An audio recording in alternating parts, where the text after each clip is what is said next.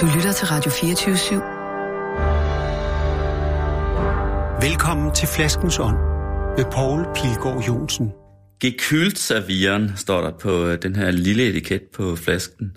Og så hedder den vinen altså Pusta Libre.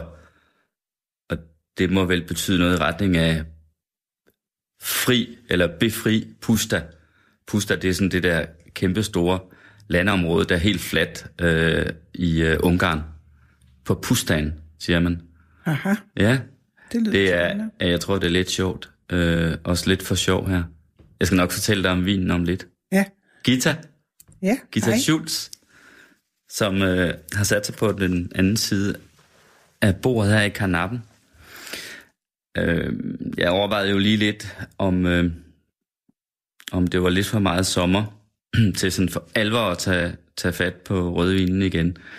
Øh, som jo er, i hvert fald mange af dem, synes jeg, enormt dejlige at drikke om efteråret og om vinteren. Ikke? Men den her, den skal, som der står, gekylservieren, altså serveres koldt, faktisk. Men det passer egentlig meget godt til min personlighed. Gør jeg det tror det? også, jeg er lidt afkølet. Ja, Ja. ja. Lidt, øh, lidt reserveret. Ja, det er jeg faktisk. Så øh, Skal jeg ikke lige, mens jeg hiver proppen af den, øh, fortælle, hvem du er? jo, Eller, ja, jeg tænkte faktisk på, hvis man så lige skulle sætte øh, et, et enkelt øh, begreb på, så kunne man jo vel egentlig kalde dig sådan en inkarneret Vesterbro-pige. ja. Det er jeg jo først og fremmest. Øh, altså, jeg har jo lagt ud med øh, delfin svømmeprøven for folkeskolen på Ingehaveplads, og så er det kun gået fremad og op. Og så, så røg proppen af.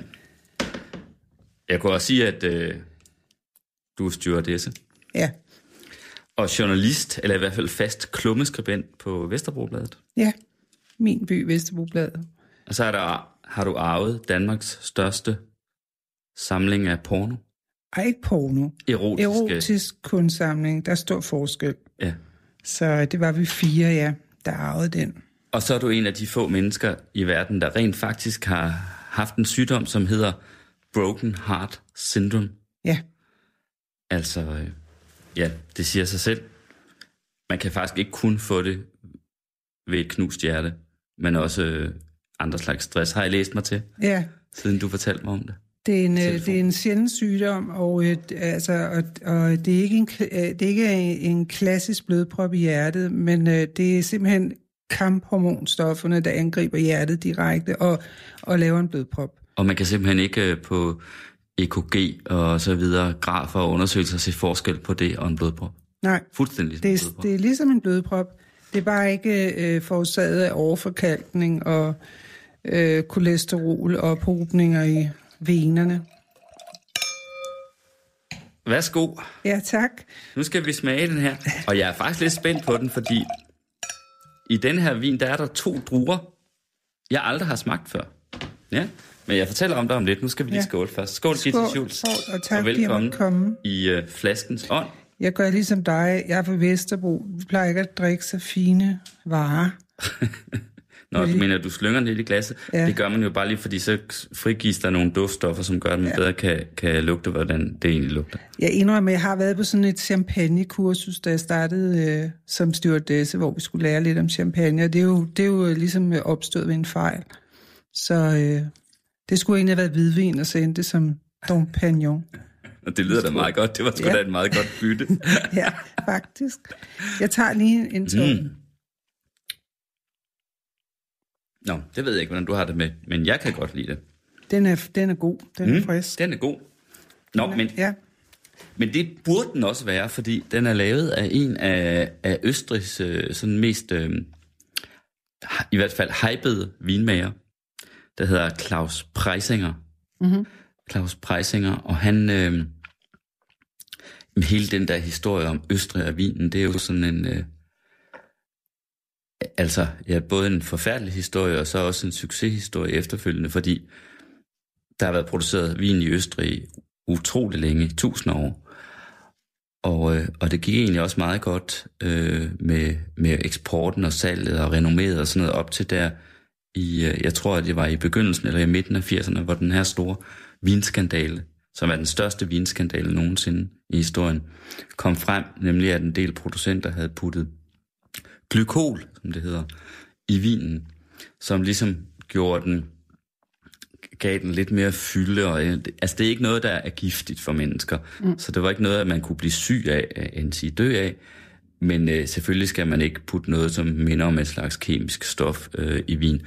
Og der faldt simpelthen eksporten, efterspørgselen efter vin fra Østrig, bare bum, altså mm. til nærmest nul på ingen tid. Alt raslede sammen simpelthen. Og så har det taget mange, mange år for østrigerne ligesom at komme tilbage. Og i starten så gjorde de det, at øh, de producerede langt de fleste af dem sådan nogle vine, som ligesom, øh, sådan, hvad skal man sige, den brede masse blandt forbrugerne gerne vil have. Og det kan man jo gøre nu om dagen med alle mulige tekniske ting, og bruge gær, der er jo udviklet til at fremkalde nogle bestemte slags smage, og man kan lære det en bestemt tid og putte det på en bestemt slags træ og sådan noget, der gør, at man får sådan en, en smag, som var sådan meget øh, eftertragtet. Og det kan være svært at forklare, hvad det er, men det er jo noget med sådan kraft og fylde og rundhed og den slags, ikke? Men nu er det så begyndt at gå den anden vej. Nu går trenden, mm. tendensen, går i retning af, at, øh, at folk faktisk begynder at synes, det er spændende med sådan nogle mere ægte originale vine, i stedet for de her sådan meget internationalt brede, hvor man stort set ikke kunne smage, om de kom fra Østrig eller fra et eller andet andet land. Ikke? Og nu kommer vi til det med druerne. Ja. Fordi den her vin, øh, den indeholder saft fra to forskellige slags druer, som begge to er sådan nogle lokale druer fra Østrig, øh, overvejende. Zweigelt hedder den ene, og den anden hedder uh, St. Laurent. Mm-hmm. Ja, eller St. Laurent. Og det har jeg aldrig smagt før noget af det. Jeg synes, det smager godt. Jeg synes, det smager skønt og, og let, øh, og, øh, og så er du næsten garanteret, at man ikke får blå tænder. det sagde du i telefonen, at du helst ville drikke hvidvin, fordi at, øh, du ikke brød dig om for blå tænder. og så sagde jeg, ah nej, men bare rolig, fordi den vin, vi skal have, det er sådan en, øh, den skal serveres lige så øh, koldt som en hvidvin, eller i hvert fald ved 10 grader helst. Øh, så, så det er sådan en let sag garanteret, ikke? Men altså, jeg var faktisk, inden du kom, der har jeg nået at læse lidt op på det. Og det, der karakteriserer begge de to druer her, det er, at de har en meget voldsom farve. okay, nå, men så skal det nok gå godt. Det er godt, at jeg har en tandbørste. Jeg husker tandbørsten. Jamen, jeg ved ikke, hvor du skal hen bagefter. Altså, skal du et sted hen, hvor du ikke må have lidt, bare lidt blå tænder? Jo, altså jeg skal have stegt flæsk og persillesovs. Øh, det, det er blevet det store hit her de sidste, den sidste uges tid. Så det går nok. Det kan, så kan det ligesom skrabe det af tænderne. Skål. Skål.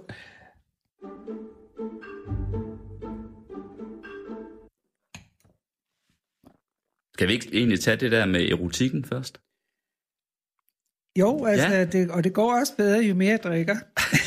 Bring it on. Nu var det måske lidt en tilsnigelse, det her, jeg sagde med, at du arvede Danmarks største erotiske øh, øh, sam, øh, kunstværkssamling. Ikke? Mm.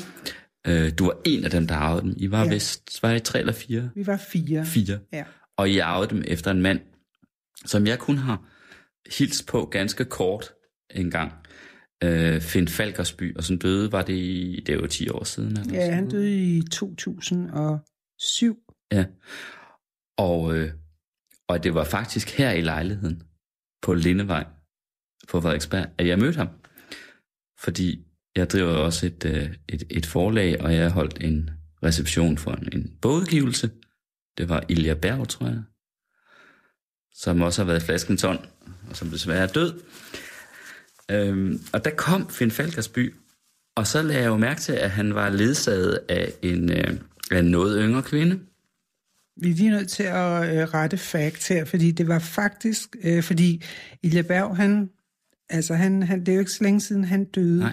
Men, øh, men vi mødtes hos øh, Knud Romers kæreste for 20 år siden. Det var der, jeg kom med Finn og hans entourage.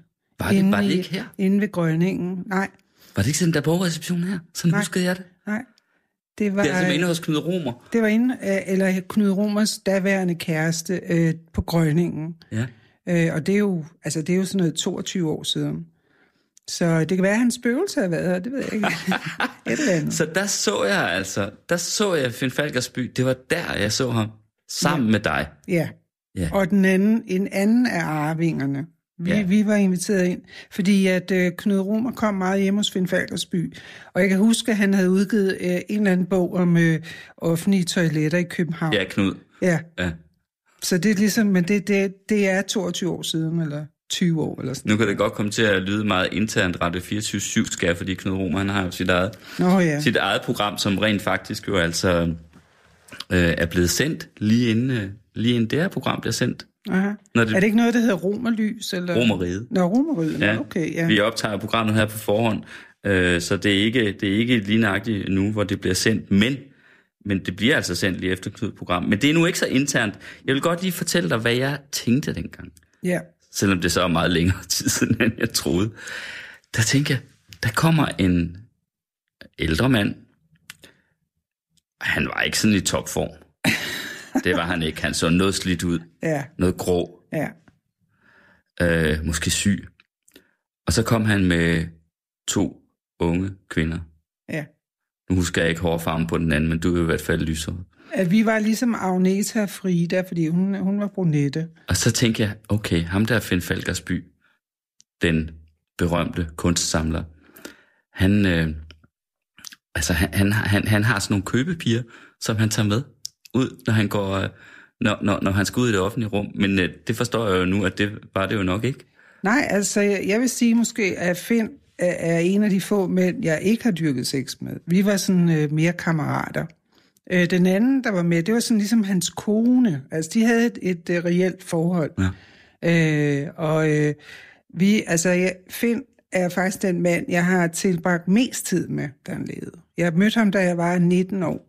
Så jeg har kendt ham i mange, mange år. Men han havde sådan en entourage af, af skønne kunstnerpiger, øh, der kom i hans hjem. Og som han tog med ud, når han bevægede sig ud. Nå, vi skulle, vi har været på ambassademiddag og diplomatmiddag og altså det er udstillinger og salonger. Han holdt jo en salonaften op på Silja Berg, der boede nede på Vesterbrogade dengang. Øh, og, og, øhm, og der, øh, altså, øh, på den måde mødte jeg Ilja for, også for 20 år siden, ikke? Og, øh, og det, var ligesom, det var ligesom et venskab, og og han, han gav os nogle titler, altså jeg var kammeraten, og så var der elskerinden, så var der konen og revisoren. Det var ligesom os, der arvede ham. Han havde ikke nogen børn.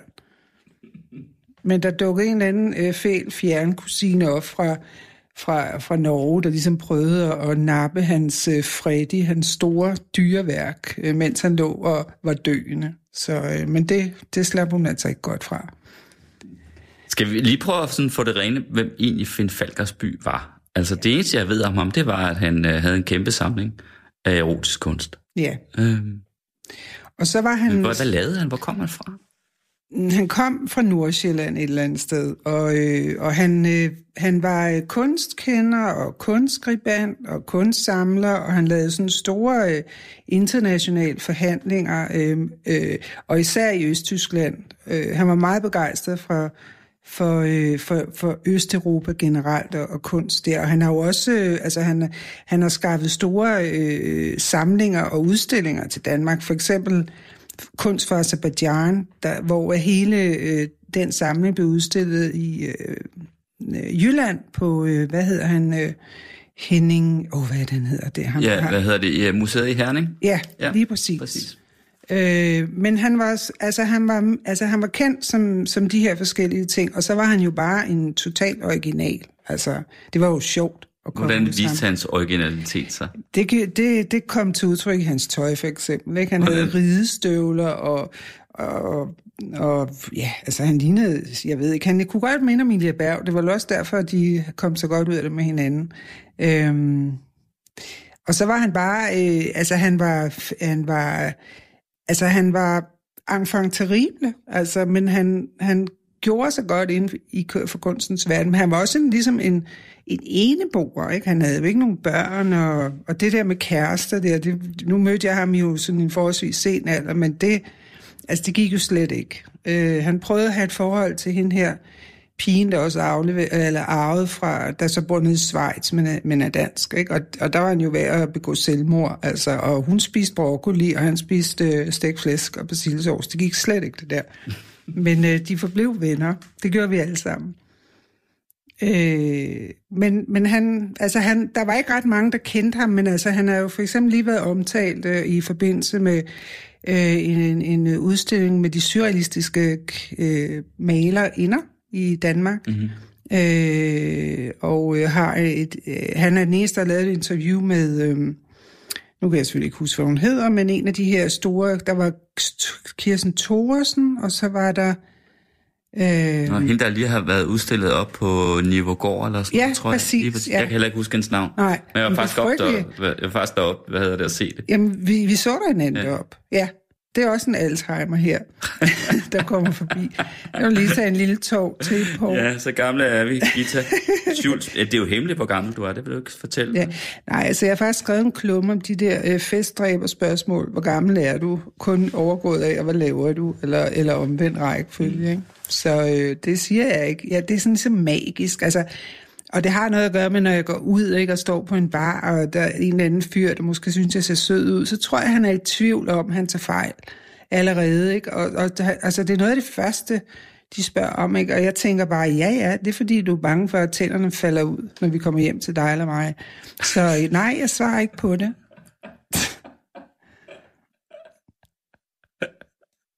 Går du tit ud på en bar og samler en fyr op? Nej, det gør jeg ikke. Okay. Det gør jeg ikke. Men jeg er jo kommet meget på en, øh, en bar her på Frederiksberg. Café Intim? Café Intim. Ja, for der har jeg set dig. Det tror jeg, det er ja. sidste gang, jeg har, seneste gang, jeg, jeg ja. har set dig. Ja. Øh, jeg går ikke rigtig andre steder end der, faktisk. Nej, og har man ikke været på Intim, så vil jeg sige, at øh, vi kunne sådan set bruge en hel udsendelse her på at fortælle, hvad det er for et sted. Men ja. det har vi faktisk ikke tid til. Nej. Men det er et fantastisk sted.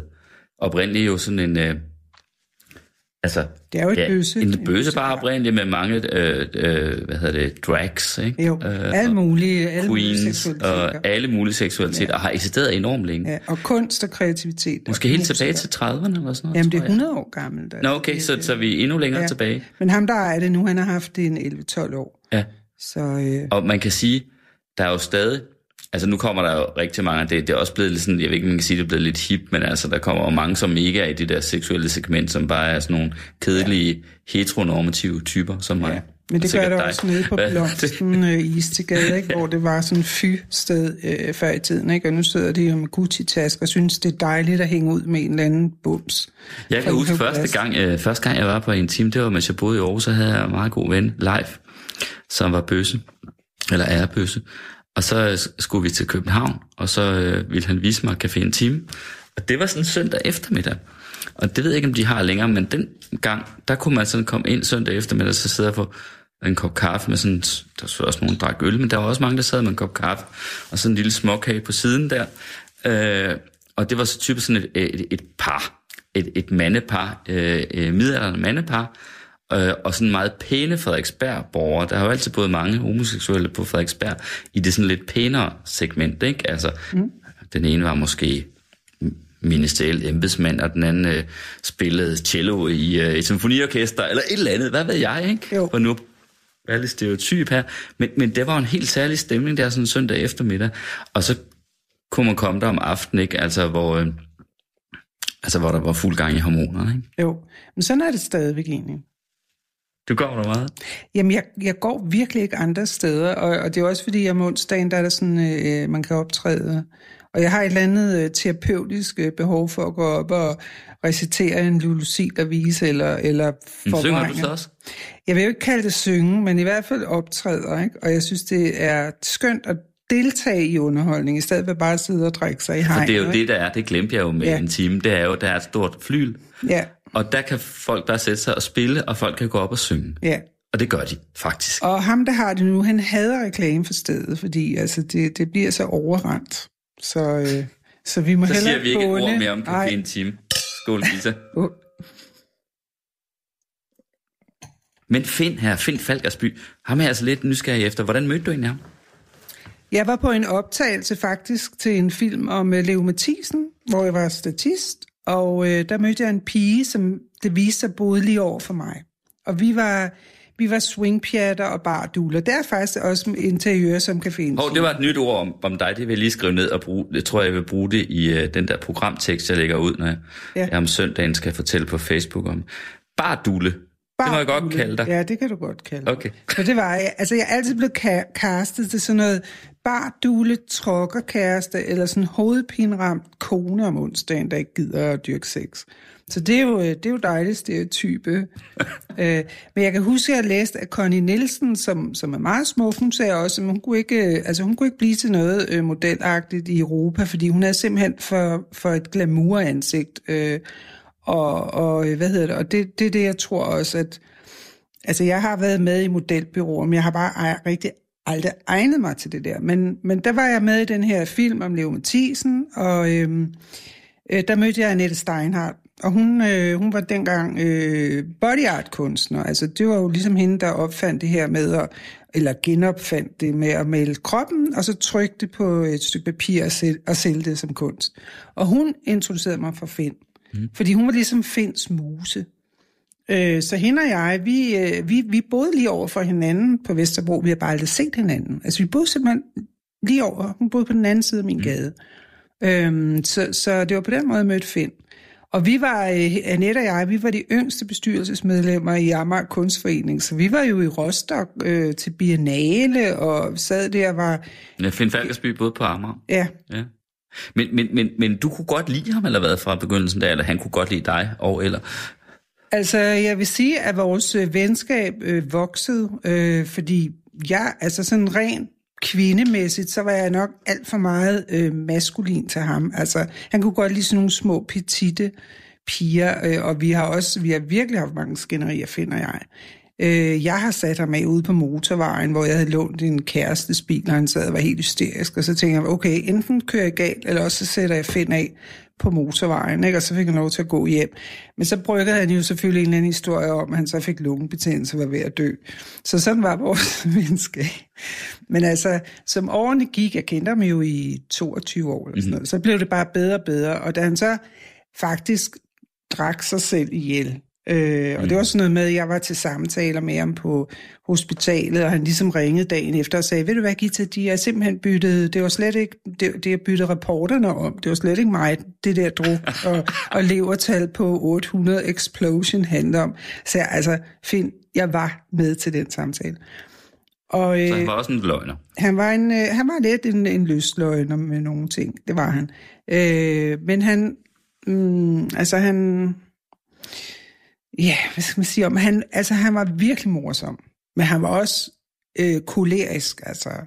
Så det var ikke altid lutter, lavkage og, og lækre billeder på væggen. Men vi, fik, vi havde en aftale om, som tiden gik, at vi var uvenner en uge, og så sås vi igen. Fordi det var ikke værd at, at være uvenner så længe. Øhm, men øh, men øh, altså, han, han, øh, han, han, altså, jeg kalder ham min, min art mentor, fordi han, det var ligesom ham, der introducerede mig for kunst, og han vidste en masse om kunst. Altså, han havde jo lejligheden fuld af bø- bøger, og han var meget vidende. Altså, der er nogen, der tror, at jeg har været en golddigger, men i virkeligheden, så kalder jeg mig selv science digger, fordi jeg vil hellere øh, vide noget, end, end få betalt min middag med en eller anden dødssyg før, hvor man skal sidde og høre på alt muligt crap, ikke? der er kedeligt. Ikke? Så sådan har jeg egentlig altid været. Men han lever jo videre på en måde, fordi du har faktisk oprettet Finn Falkersbys mindelegat, ikke? Jo, det har jeg gjort, øh, af de penge, jeg arvede, og, øh, og der, er jeg, der sidder jeg sammen med Torben Vejrup, som, som er an, kunstanmelder Anmelder på på Berlingske. Og vi finder ud af, hvem der skal have et legat. Det, det, det er sådan, det er som vinden blæser, det er ikke hvert år, jeg gør det, men nu er jeg her i år, har jeg lige delt ud til Jørgen Bitch, som er tegneserie, tegner og kunstner også på Vesterbro, og Magnus Søderlund, som er fotograf af Livets Bagside.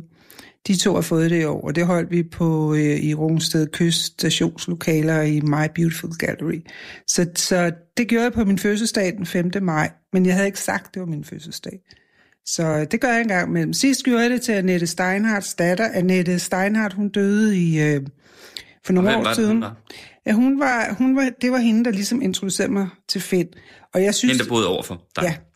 Og, og hun, øh, hvad hedder det, hun, hun øh, arvede ikke den her kunstsamling, hvor jeg egentlig synes, at, at hun skulle egentlig også have været med i den arv, men hun så ikke Finn i mange år, og, øh, Og så var hun i Ghana og havde taget øh, homeopatisk øh, malaria-forebyggende middel. Og, Det hjælper selvfølgelig ikke. Nej, hun endte med at dø af malaria.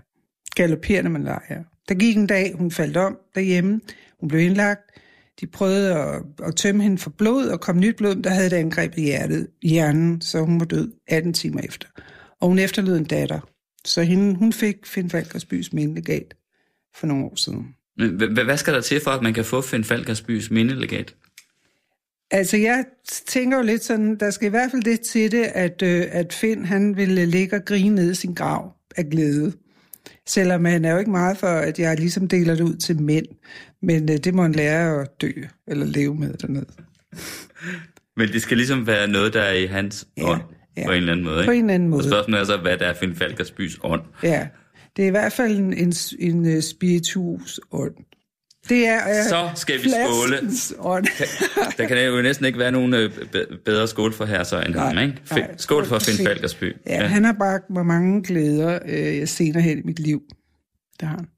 Han skrev, og han var skrev også til kunstbøger. Og vi, finder jeg, vi gik på universitetet hos Teddy Brunius, og øh, det holdt han jo også salonaftener med Teddy Brunius, kunstprofessoren, øh, i mange år øh, inde i øh, byen, i øh, både Bikubens gamle lokaler, og så øh, øh, nordisk, eller hvad det hed, Norden. Det var et eller andet med nord, noget nordisk. Øh, ja, jeg ved ikke, hvad det er. Jeg, jeg er jo nærmest lige kommet hjem fra Indien. Jeg, jeg tror simpelthen, jeg er jetlag. Men øh, så jeg, nu kan jeg pludselig ikke huske. Ja, du er lige kommet med fra Indien. Du er jo faktisk kommet hjem fra, fra hvad hedder det, Kashmir, Ja. provinsen, ikke? Jo. Øh, som jo er blevet temmelig aktuel lige øh, i, i den her uge, hvor vi optager udsendelsen, fordi der er indført undtagelsestilstand, ikke? Jo. Øh, men, men det skal vi nå til senere, fordi Ja. ja. jeg vil lige nå at høre noget mere om dig først. Ja. Før jeg vil høre om Kashmir, ikke? Ja. Jeg vil høre noget om, om øh, Vesterbro. Øh, hvilken gade er du født i? Jeg er, øh, altså jeg er faktisk født på Peter Bangs vej, men vi flyttede til Hadersløgade, da jeg var et år. Okay, rigtig Vesterbro. Ja. Jeg lavede den forældre. Min far, han øh, var øh, typograf, og så senere hen blev han øh, chef på Nordisk Arbejdsformidling i Tøndergade. Og min mor, hun var operasangerinde og endte med at også være kirkesanger og kordejer. Mm. Så jeg kommer fra sådan en socialrealistisk, øh, kulturel familie. Mm. Min far, han, øh, han var kredsformand, da Anker Jørgensen stillede op øh, til statsministerposten i Danmark. Så de var for en meget... kreds? Ja, det var øh, 13. og 14. kreds, det, det dækkede Vesterbro og Sydhavnen. Så det, Det lyder jo bare som en super dejlig og tryg, god barndom. ja, men det var det så ikke altid. Hvorfor havde jeg det for fornemt? Jeg ved ikke, øh, altså min mor, hun, øh, min mor, hun led af voldsomme depressioner, ikke? Og, og var indlagt øh, på psykiatriske afdelinger meget i, i mit barn, i, da jeg var lille. Og der blev min lillebror og jeg, vi sendt, blev sendt på børnehjem, fordi min far ikke gad at passe os. Så, øh, så det, var, øh, det var lidt hårdt. Han gad ikke passe jer. Nej, det gjorde han ikke. Min far, han er, han er en værre bølle. Altså, det, Det var han så- stadig. Ja, det gør han. Det gør din mor så ikke. Nej, hun døde for... Ja, hun døde i 2007. Mm. Mm. Men jeg har lært at leve uden min far. Jeg savner ham ikke, altså, fordi det, det har fået store omkostninger at se ham. Han ser heller ikke nogen af sine børn. Han har to øh, med et andet, med, fra et andet ægteskab. Så har han mig og min lillebror, øh, og så har han øh, to på gule nummerplader, hvor den ene lige er død. Men dem ser han heller ikke. Så han synes, vi alle sammen er knaldet låget. Og jeg troede på det, fordi jeg, jeg har nok været den, der har været mest rebelsk. Altså bare gjort, hvad det passede mig og levet, som jeg har lyst til. Ikke? Så jeg havde, mange, jeg havde skænderier med ham, men jeg var også bange for ham. Altså jeg var virkelig bange for ham. Ikke? Så, så har man ingen kontakt med Jamen han var, altså, han var psykisk øh, modbydelig faktisk. Altså, det var han. Han, øh, han skabte sådan en utryghed i hjemmet, ikke? og min mor var jo syg hele tiden. Ikke? Så, så jeg synes nogle gange, det var svært. Jeg var bange, øh, altså fordi jeg vidste aldrig, hvilket humør han var i. Øhm, og han, altså han forgudede min mor, men min mor var syg og, og, og utilstrækkelig, og han var utro, og han, altså han har været en rigtig dårlig far. Øhm, og jeg har ligesom prøvet, han var jo bestyrelsesformand for Plejebo, der under den der frygtelige sag med den der sygeplejerske blev anklaget for alle de her mor. Øhm, og øh, da det var slut, der, øh, der kom han igennem den gade, jeg bor i nu, Flensborgade, og så tænkte jeg, okay, det er et tegn på, at jeg skal prøve at tilgive ham. Øh, og jeg prøvede at holde ham ud i et stykke tid, men han er alt for tyrannisk og dominerende. Nej, det kan jeg ikke. Nej. Og jeg er ikke lige ved at græde, men det er meget rart at, at fortælle om det. altså min far, altså hvis jeg skal fortælle noget rigtig upædagogisk, så øh, var der en konflikt, der var 10 år, og jeg lå inde i mit værelse i Haderslugade, og så, kan jeg, så kunne jeg bare høre, at de skændte som mig. Fordi jeg, min far så synes, jeg var alt for sart og alt for sensitiv, og så går øh, dummen Gita ind der og siger, øh, jeg har ondt i hovedet, ikke? og så min mor sagde, så siger min far, ja, du skal altid, øh, du skal altid gøre dig bemærket, og så siger min mor, jeg kan godt forstå, hun hader dig, og da min mor sagt det, jeg så min fars øjne, så blev jeg simpelthen så bange, så jeg løb, og klokken var halv to om natten, jeg løb nøgen ned i Haderslevgade og gemte mig med en bil, fordi jeg troede, han ville slå mig ihjel. Seriøst. Og så, øh, så havde jeg nok siddet så længe, så jeg var sådan helt lammet, og så gik jeg over imod ham. Øh, han stod og, kig og ventede og kiggede efter mig. Og så sagde han så bare til mig, hvis mor hun bliver indlagt igen, så skal du ligge på dine grædende knæ hver eneste dag og sige undskyld. Sådan var min far også. Jeg har aldrig uh, talt dårligt om ham, og det har min mor egentlig heller ikke, men han var en virkelig dårlig far. Mm. Det kan godt være, at han er en god ægte mand for sin tredje hustru, men uh, far, det, er, det har han været komplet uegnet til. Mm. Hvad så med din mor? Jamen, hun er sød. Mm. Hun men, sød, kunne sød du, men kunne du egentlig rigtig forbinde dig til hende, hvis hun, hvis hun så tit var væk og var indlagt? Nej, altså, øh, altså hun var fjern, ikke? også fordi hun var på antidepressiver. Ikke? Hun passede sit arbejde som kordegn og kirkesanger, og hun kunne jo ligge flere dage i sengen, og, og så stod hun op, og, og så var hun sådan helt, yes, party time, og sådan helt ovenpå, så det var sådan svært, ikke? Øh, men jeg, da hun, altså min mor, hun led af, det hed endogen depression, og hun fik 500 mg antidepressiver. Så fik hun lungekræft, øh, og hun har aldrig røget, for det troede alle jo, men det har hun ikke. Hun røget måske, da hun var 20, så stoppede hun. Mm. Øhm, og der var det ligesom, at, at lige pludselig fra at leve den der zombie-tilværelse, sådan helt bedøvet af antidepressiver, ikke? Så fik hun lyst til at leve. Så hun, øh, i de to år, hvor hun var syg, og hun havde fået den der dødsdom, kan man kalde den, ikke? Der, øh, der, der følte jeg, at øh, fordi hun gik ned på 40 milligram, og, og ville leve, altså hun havde lyst til at leve lige pludselig, så jeg følte, at de to år, der fik jeg en af mine fortabte barndom tilbage, og vi, vi, havde, ja. vi fik et rigtig godt forhold. Øhm, det gjorde vi. Det var meget smukt formuleret. Nu er det mig, der får lyst til at græde. ja. Ja. Det var, øh, altså det var den bedste tid, det, det lyder mærkeligt, ikke? men det var den bedste tid, jeg havde med min mor. Øh, det var de to år, fordi min lillebror, øh, han har ligesom altid taget sig af hendes øh, depression, og jeg kunne jo ikke komme hurtigt nok hjemmefra, fordi jeg synes, det var gennemsyret af, af trist stemning. Øh, men da min mor så fik lungekræft, så var det ligesom mig, der, der, der tog den del af hendes sygdom, ikke? og jeg var med hende øh, til kemo, og altså jeg var hele tiden med hendes side, ikke? også da hun døde, øh, var jeg tre dage på hospitalet med hende. Men jeg følte virkelig, at jeg, jeg gjorde det bedste, jeg kunne, og jeg har ikke sådan nogle hængepartier. Altså det kan, det kan være en gang, hvor hun skulle hente mig, jeg havde været 14 dage i Los Angeles, øh, jeg boede jo også fire år i USA, ikke? men der kom jeg hjem, og så stod min, min mor ude i lufthavnen efter 14 dage med lakridser og rugbrød og spejmøs, og jeg skulle bare hjem og møde en eller anden fyr, og jeg synes, det var møg irriterende. Det er sådan noget, jeg kan få lidt dårlig samvittighed over, jeg ikke bare sagde, ej mor, hvor dejligt, lev på sig og pøls efter 14 dage. I love you. Ej, men, øhm, men det, det er nogle gange, hvor jeg tænker, ej, jeg var altså også hård. Men jeg tror, det er sådan overlevelsesinstinkt, ikke? at... Øh, at jeg var nødt til, jeg synes måske, jeg, jeg kan godt være hård. Øh, og især hvis, hvis, øh, hvis jeg bliver presset øh, med, med skill trip, andres du ved, skyldfølelse, eller folk prøver at give mig skyldfølelse, eller noget i den retning.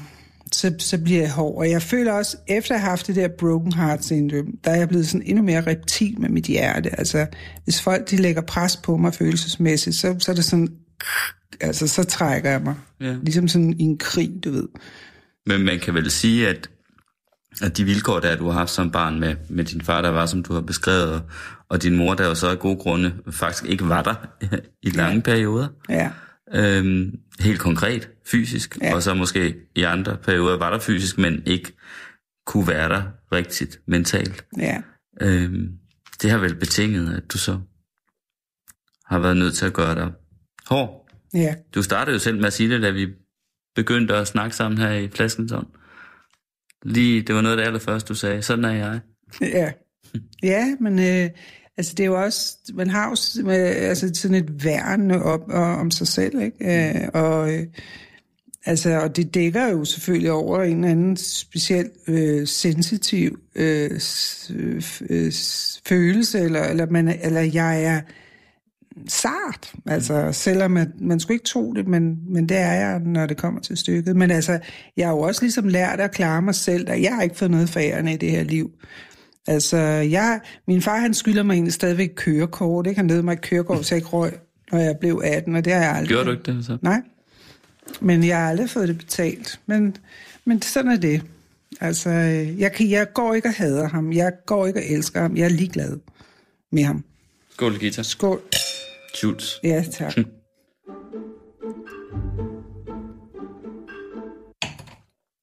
Jeg er ikke blevet mindre glad for den her vin i tak eller i øh, løbet af udsendelsen her. Jeg synes, det smager virkelig godt, faktisk. Den smager, den Hva? smager skøn. Mm. Det gør den. den Han er god, bedre ham end der. Claus Preisinger, som har lavet den her vin. Der er en grund til, at han har fået, at han er blevet lidt af en stjerne i, i, øh, i Østrig. Jeg læste faktisk på, net, på øh, nogle artikler på nettet om ham, ikke? Jo.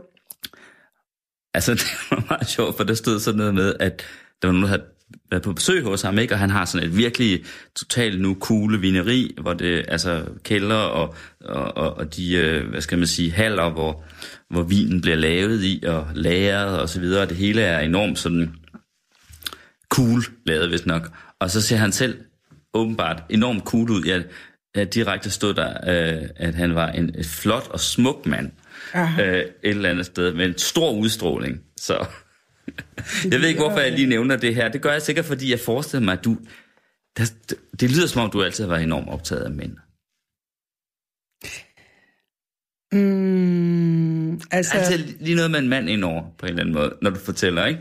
Så skulle du lige hjem til, øh, til Danmark for Jo. at møde en mand, og ja, når du altså, står på en bar, øh, så skal de der mænd ikke tro, at du er for gammel. Og der, Men jeg der er har, med jeg har haft lange forhold. Okay. Altså, det har jeg faktisk. Jeg har måske haft en 6-7 rigtig lange forhold, mm. men sådan in between. Jeg har aldrig rigtig været til det der indgangsknald, øh, øh, knald, eller hvad man kalder det. Altså, det, det, har, det har aldrig rigtig sagt mig noget. Men, men Nej, men i hvert fald så har i det mindste mindst én mand jo kunne betyde virkelig meget Ja. for dig, kan vi konstatere. ja, Fordi nu tænker jeg selvfølgelig på det her broken heart syndrom. ja. Knust hjerte syndrom. Men jeg Prøv, tror... det vil jeg altså gerne høre om. Prøv lige at fortælle altså, hele historien. Hvem var, hva, hvem, du behøver ikke sige hans navn, men Nej. hvem var det? Hvad var Altså, det for en mand? Hvad øh, skete der? Øh, altså det, der udløste, det var en situation på min arbejdsplads, øh, hvor at jeg havde forelsket mig i en mand. Og vi skulle, øh, vi skulle Altså, og det, sammen. det var et, øh, i, i et luftselskab, flyselskab? Ja, det var ja. et, en banal stewardess-historie fra det virkelige liv. ja, fordi du er stadig stewardesse. Ja. Hey, flyver du egentlig på Østrig eller Ungarn nu, når vi sidder og drikker Ja, den her vin, der bliver lavet, med der hjem? bliver lavet, der bliver lavet på, næsten på grænsen til Ungarn, men dog i Ja. Østrig her. Ja. Det gør du. Du Ja, flyver gør- også ja. på distra- hvad hedder det, destinationer der. ja, jeg flyver kun på øh, kortrutedestinationer. Ja. Øhm, så, og jeg, jeg, øh, jeg arbejder på nedsat tid, øh, men det, det er heldigt at have økonomien til at kunne gøre, fordi jeg altid har øh, været ret sparsommelig. Øh, og, og så har jeg jo også arvet den her arv, så jeg kunne købe, altså så jeg, så jeg er gældfri i dag, øh, mm. og, og har et godt liv faktisk.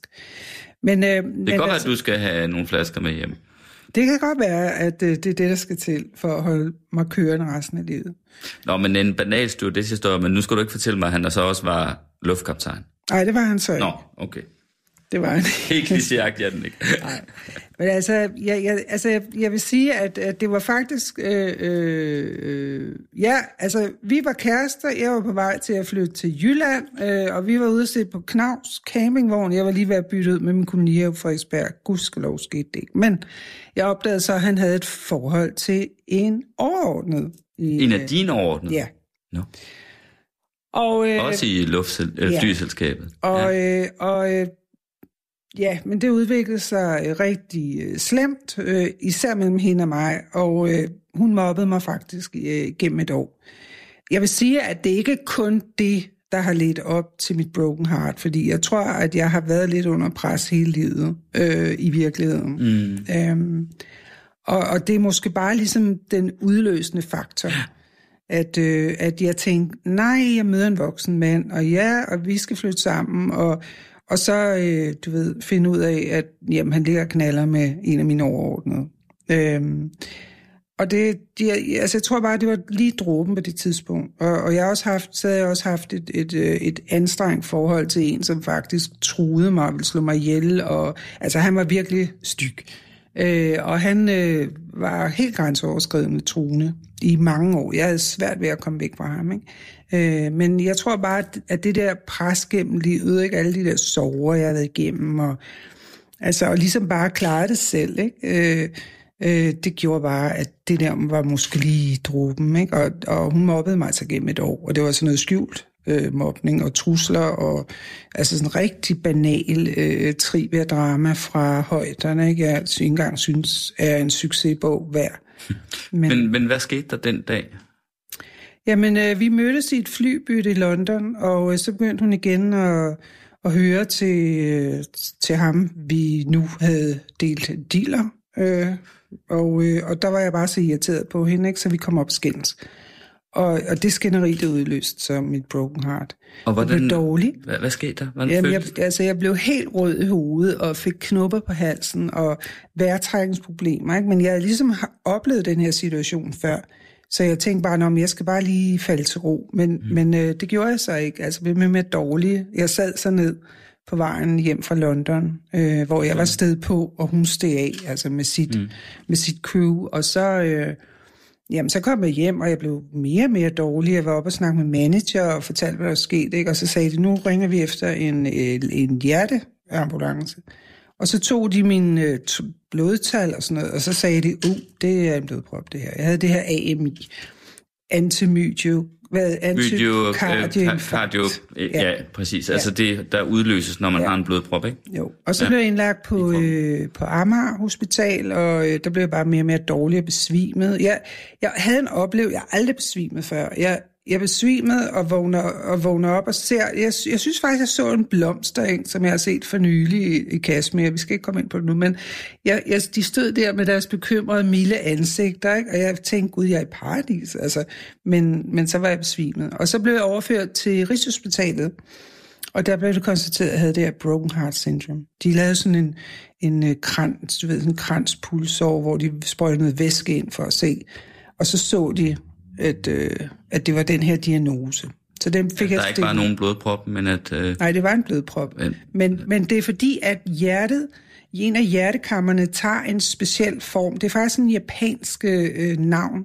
Øh, når man fanger blæksprutter i sådan nogle, i et kar, så, så kommer de ind, og så, så kan de ikke komme ud igen. Og det er ligesom, altså hjertet, det er sådan, ligesom sådan, øh, forstørrer sig i et af kammerne, mm. og, og, og, og, og, og det er en blodprop, altså hvor at, øh, jeg kan ikke sådan lige forklare det måske lægeligt, men, men det, det, det, det er som en blodprop, øh, og, øh, og, så- og det eneste, der hjælper, det er at holde sig væk fra dårlige situationer og så medicin. Så jeg var på seks forskellige piller i et år, okay. øh, og så skal jeg så tage en hjertemagnyl resten af livet. Men det er ikke noget, altså enten falder du død om, eller også så, så kan du... Øh, Ja, for man kan ligefrem dø af det, faktisk. Ja, og det er, altså jeg tror for eksempel, at Broø, han døde og sov øh, tre dage, var det altså meget hurtigt efter sin kone, ikke? Og det kommer af, det er, øh, det kommer også af nogle soldater, som altså døde og sov. Det er sådan øh, i en krig eller sådan et eller andet. Det er, sådan, det er ikke mere end 40 år gammel, den diagnose. Ikke engang min egen læge kendte den. Men jeg måtte også kæmpe for at få min øh, altså forsikringssum, for de ville ikke anerkende, at det var en blodprop. Men, men det har de så gjort i tredje øh, forsøg, hvor jeg, jeg, har, jeg har en ekskæreste, som er et år læge. Han sagde, at det der det er en blodprop. Og udskrivende læge på Hvidovre, hvor jeg endte, han sagde også, at du, du har ret til det der kritisk sygdomssum, fordi det er en livstruende sygdom, du har blodprop i hjertet. Så jeg endte med at få det. Så alt endte godt midt i Ragnarok. Mm. Det kan vi også gå. Skål for livet. Jeg elsker livet. Jeg kan ikke sige andet end uh, uanset hvad. Og her sidder jeg på, øh, på vej til graven, mere eller mindre. Du sidder Lidt i flaskens ånd Ja. øh, og drikker en dejlig vin, der hedder Pushta Libra. Ja. ja og et godt selskab. tak. Ja, når du ikke vil sige, hvor gammel du er, så kan jeg jo ikke vide, hvor tæt du er på. Hvad hedder det? Om man så må sige. Livets Ja. afslutning, det kan man jo så ikke sige Men jeg alligevel, så det er lever- jo bare faktisk en lever lidt åndssvagt kommentar, ikke?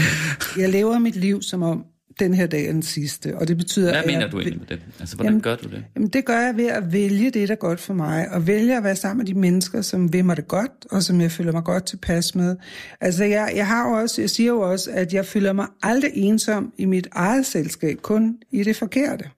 Så jeg er rigtig god til at være alene. Jeg elsker at være alene. Altså, og det er også der, jeg er kreativ og kan skrive og tage, male. Jeg maler jo også lidt. Nu vil jeg ikke komme for meget ind på det, for det er ikke det store. Det er en stor del af mit liv. Men jeg har udstillet, og, og så, så jeg, altså, på den måde, jeg lever godt. Jeg sørger for at have det godt.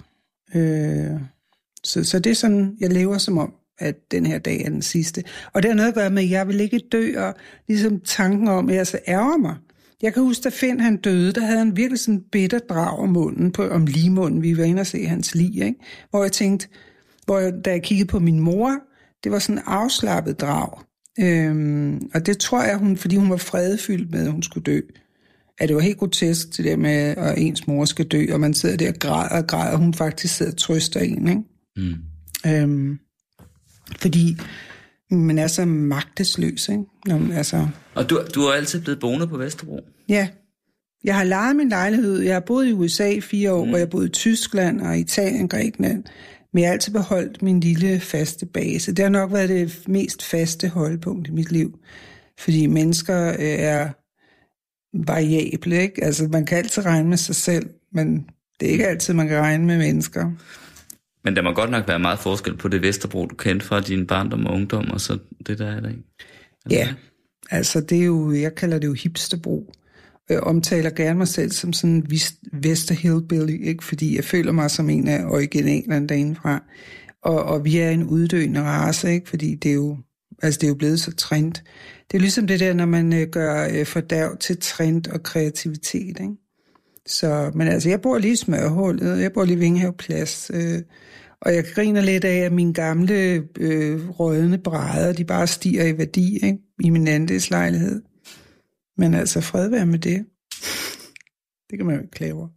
Hvordan var det Vesterbro, der var i din barndom? Hvordan, øh, så- sådan skal genkalde følelsen eller fornemmelsen af det, hvordan?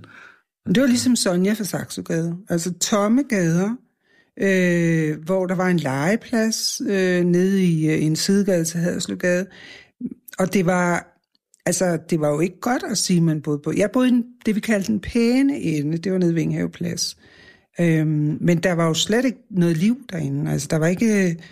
Der var, der var værtshus, øh, og, og ja, der var nok nogle butikker, men, men altså, jeg, jeg husker det som tomme gader, altså mm. i forhold til, hvordan det er nu, ikke? med mm. brede fortov og barnvogne og mm. spæltmøder og øh, meget, meget liv derinde nu. Ikke? Mm. Så det, det, det, det der tomme gader, det er det, jeg husker Vesterbro. Jeg synes, det var kedeligt om øh, sommeren, fordi enten røg min lillebror og jeg på Svabørns koloni, eller Gabriel Jensens ferieudflugter, eller også så legede vi nede i gaden, fordi vi kunne ikke tage på... Jeg, jeg ved ikke, om mine forældre ikke havde råd til at tage på ferie, eller, men altså, det gjorde, vi gjorde ikke så meget ferie. Min far han fik et hus gennem Dansk Typografforbund, øh, som vi var i nogle gange, men jeg kan bare huske nogle af de der ferier, der, hvor jeg tænker, ej, hvor er det trist. Alle er væk. Det er tomt. Det er ligesom det, jeg kan huske. Mm. Og så flyttede jeg faktisk forholdsvis tidlig i egen lejlighed. Jeg blev gift som, jeg var næsten barnbrud, jeg blev gift med en græker, der var du? 20 år, ja. Og min far, han var ved Selvfølgelig at gør du det. sin tupé af raseri, men, øh, men øh, Hvor, han hvor længe holdt det med grækeren? halvandet år. Det var ikke længe. Jeg lærte at tale græsk, så øh, jeg, lær, jeg, jeg, var, jeg holder rigtig meget af Grækenland, faktisk, grækerne. Så, øh, men øh, det var jo en tidlig start, og min åndssvage far, han gav mig jo den der øh, støvsuger i bryllupsgave. Det har jeg jo aldrig tilgivet ham heller. Man bliver nødt til, ved du hvad, hvis jeg ikke havde min humor, så kunne jeg lige så godt lægge mig til at dø. Altså, fordi det er også lidt sådan, jeg ser på livet, ikke? Altså, man bliver simpelthen nødt til at grine af det nogle gange, fordi det er alvorligt nok, ikke? Og, og der sker mange alvorlige ting. Men den tror jeg også, jeg har levet, overlevet på. Sådan selvironien, ikke? Og humor. Jeg Mhm. elsker humor. Mm. Ja. Jeg griber til glasset. Ja. Jeg er drikker aldrig, når jeg er alene. Nej, det er godt. Vi når ikke, øh, vi- altså vi når ikke så mange skole længere, eller mere, fordi øh, jeg tror kun, der er, jeg har lige fået et signal fra produceren, Peter Lindskov. Ja. Der er fire minutter tilbage. Der er fire minutter. Ja, endnu. og vi skal jo også nå at snakke om øh, Kashmir. Ja. Men vi skal også nå noget andet. Ja. Fordi jeg tænker faktisk, at de lyttere, som har siddet der og, og hørt dig berette i lang tid, de får enormt meget lyst til at se, hvordan du ser ud. Ja. Øh, og du er jo også, øh, du er også meget farverigt klædt Jeg har taget det indiske... Det har du nemlig. Øh, Så jeg tænkte lige, at jeg ville øh, tage et billede her, som jeg så lægger ud på, øh, på Facebook, Ja. øh, dagen efter programmet er- er blevet sendt Yes. øh, gennem luften. Ikke? Man kan jo altid høre det som, øh, som podcast Ja. eller streaming på, øh, hvad hedder det, på nettet. Men nu skal du se, øh, det gør jeg simpelthen søndag formiddag, så det er en god idé at, at følge mig på Facebook. Ja, Ja, men det hvis gør man jeg. øh, gerne vil følge med i. Jamen, nu Ja. tænker jeg på lytterne, ikke? Nå, ja, Så tager nå, ja. nogle, nogle, nu sidder jeg faktisk og tager nogle billeder af dig lige nu med min telefon. Se. Hvad synes du om det billede? Ej, jeg synes faktisk, det tager så meget godt ud. Jeg er ikke utilfreds. Hvad tænker du, når du ser den Tænker, kvinde, er der jeg er på, på billedet? Hvad hun Ja, en? hvor er jeg sød. Sød? Men altså, sød er jeg, er jeg ikke kommet langt med i det her liv. Men lad nu det ligge. ja, men, øh, men jeg, altså, jeg føler mig også godt Er du glad, er du, er du glad for, for øh, den kvinde, du ser på billedet der, og det liv, hun har haft? Ja, Den måde, det er gået? det er jeg. Fordi jeg synes selv, jeg har skabt det. Ikke? Øh, Jeg har det bedst med, at jeg, jeg er autodidakt. Øh, så, så det gør jeg. Jeg er ikke glad for at blive fri. Det er også derfor, jeg aldrig er blevet topmodel. Jeg er blevet scoutet og sådan noget, men det har aldrig sagt mig noget. Jeg græd, når jeg blev fotograferet, da jeg var lille. Jeg troede, jeg skulle dø. Så øh, det er ikke... er det en mærkelig? Nej, det gør du da ikke nu i hvert fald. Nej. Ja. Nej, men det, det, det er fint. Altså, jeg synes, det er helt fint, det der.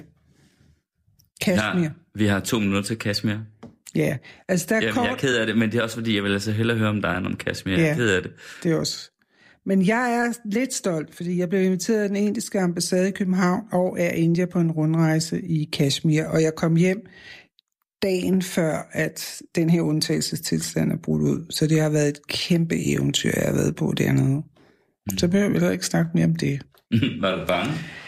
På intet tidspunkt. Ja. Altså overhovedet ikke. Jeg, altså jeg ikke engang kigget. Øh, jeg, altså jeg tænker jo, det er jo en del af Indien, Hindu, øh, øh, yoga, øh, Ayurveda, øh, Tantra, øh, Kama Sutra. Hvad kan der gå galt? Men jeg har kigget ind i mange geværafløb og smile. Ikke gevær afløb, men Nej, gevær gevær løb. løb. Nu må jeg lige rette Nå ja, gevær løb, ja.